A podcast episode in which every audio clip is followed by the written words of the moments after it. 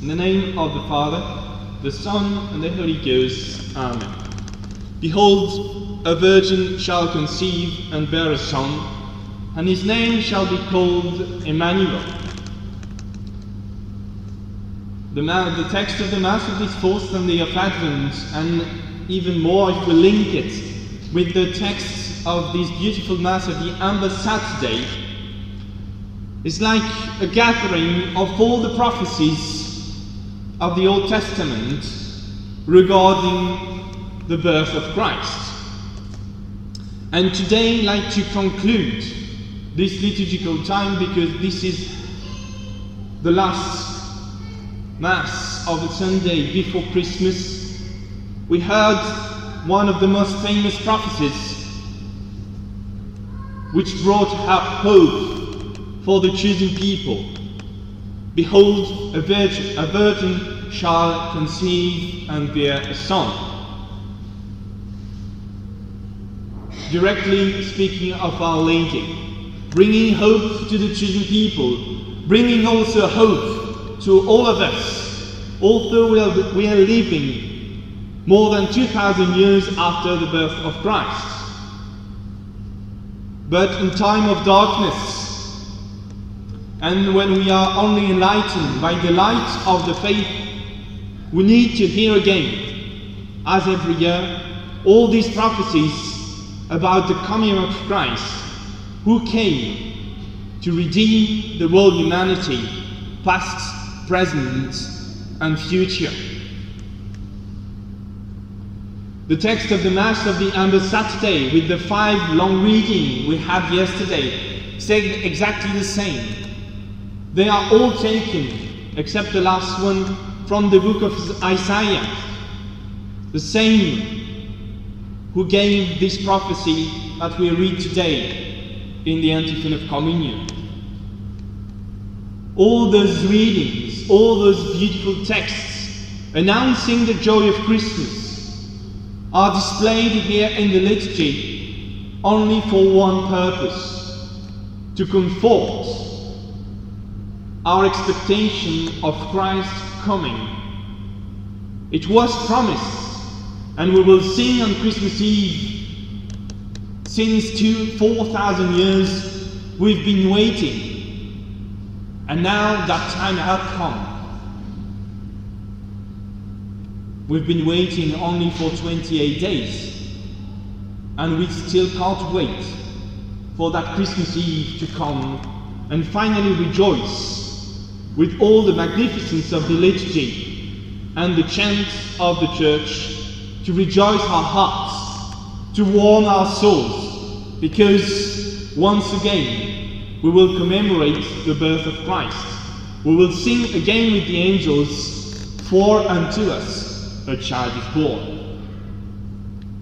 When I was trying to have a few ideas for these few words this morning, and I read again all the prophecies, I'm inviting you again to read this afternoon when you've got some time to have a real day of the Lord as it should be every Sunday. When I read all these things, it resounded in my memory the music of our talented composer, Georg Friedrich, Friedrich Handel, when he composed the Messiah. Because, in fact, the third, the third scene of the first act is the gathering of all these prophecies we've been reading yesterday and this morning. Sure, Handel was inspired by the Divine Liturgy to write this beautiful composition, and even the music he put in is bringing us hope and strengthening our faith at the approach of Christmas. We need a strong affirmation of the divinity of Christ. We need to firmly believe, and all those texts are here to reinforce this belief. And this is why I'm sure you noticed a slight difference in the texts of the Gospel this morning. We didn't read at that time. we straight went into a long enumeration of all the political power being in place at the time Christ arrived on earth. We didn't read at that time because the church on purpose didn't put it. Because this is a firm affirmation of an historical event that really happened and will remain in our memories forever. All the political people, Tiberius Caesar, Pontius Pilate, Herod, Philip his brother, and Lysanias, Annas and Caiaphas, they were, they are historical people. They are historical characters, and they're mentioned in the gospel for one purpose, for us to have an evidence that Christ truly came on earth, took our flesh, dwelt amongst us, and finally suffered and died to redeem our sins. This is the affirmation we've been proclaiming all along our life. This is why we've got this time of penance in Advent, because we're waiting, we're expecting Christ to come again. This is our belief, and this is what all the prophecies and this beautiful gospel proclaiming the truth of the coming of Christ have been displayed for us this morning. To conclude, I would like to attract your attention again on the antiphon of communion and also on the antiphon for, on, upon the antiphon for the offertory of this fourth Sunday of Advent. The two, the two, sorry, are speaking to or about the Blessed Virgin Mary. The offertory is the well-known Hail Mary.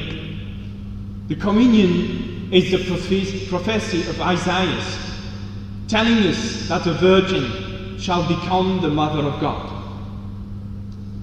Who else than our Blessed Virgin Mary could guide us finally in this last week, an entire full week this year? Who else better than her could help us and guide us towards the crib?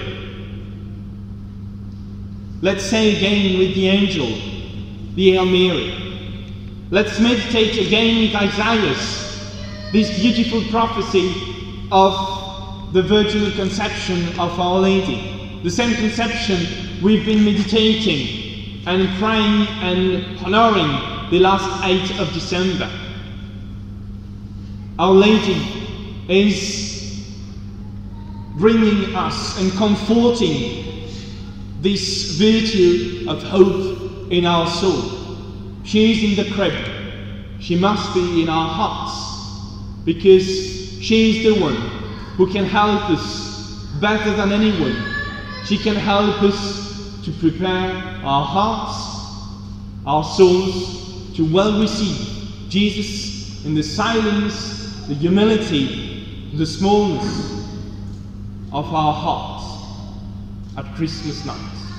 In the name of the Father, the Son, the Holy Ghost. Amen.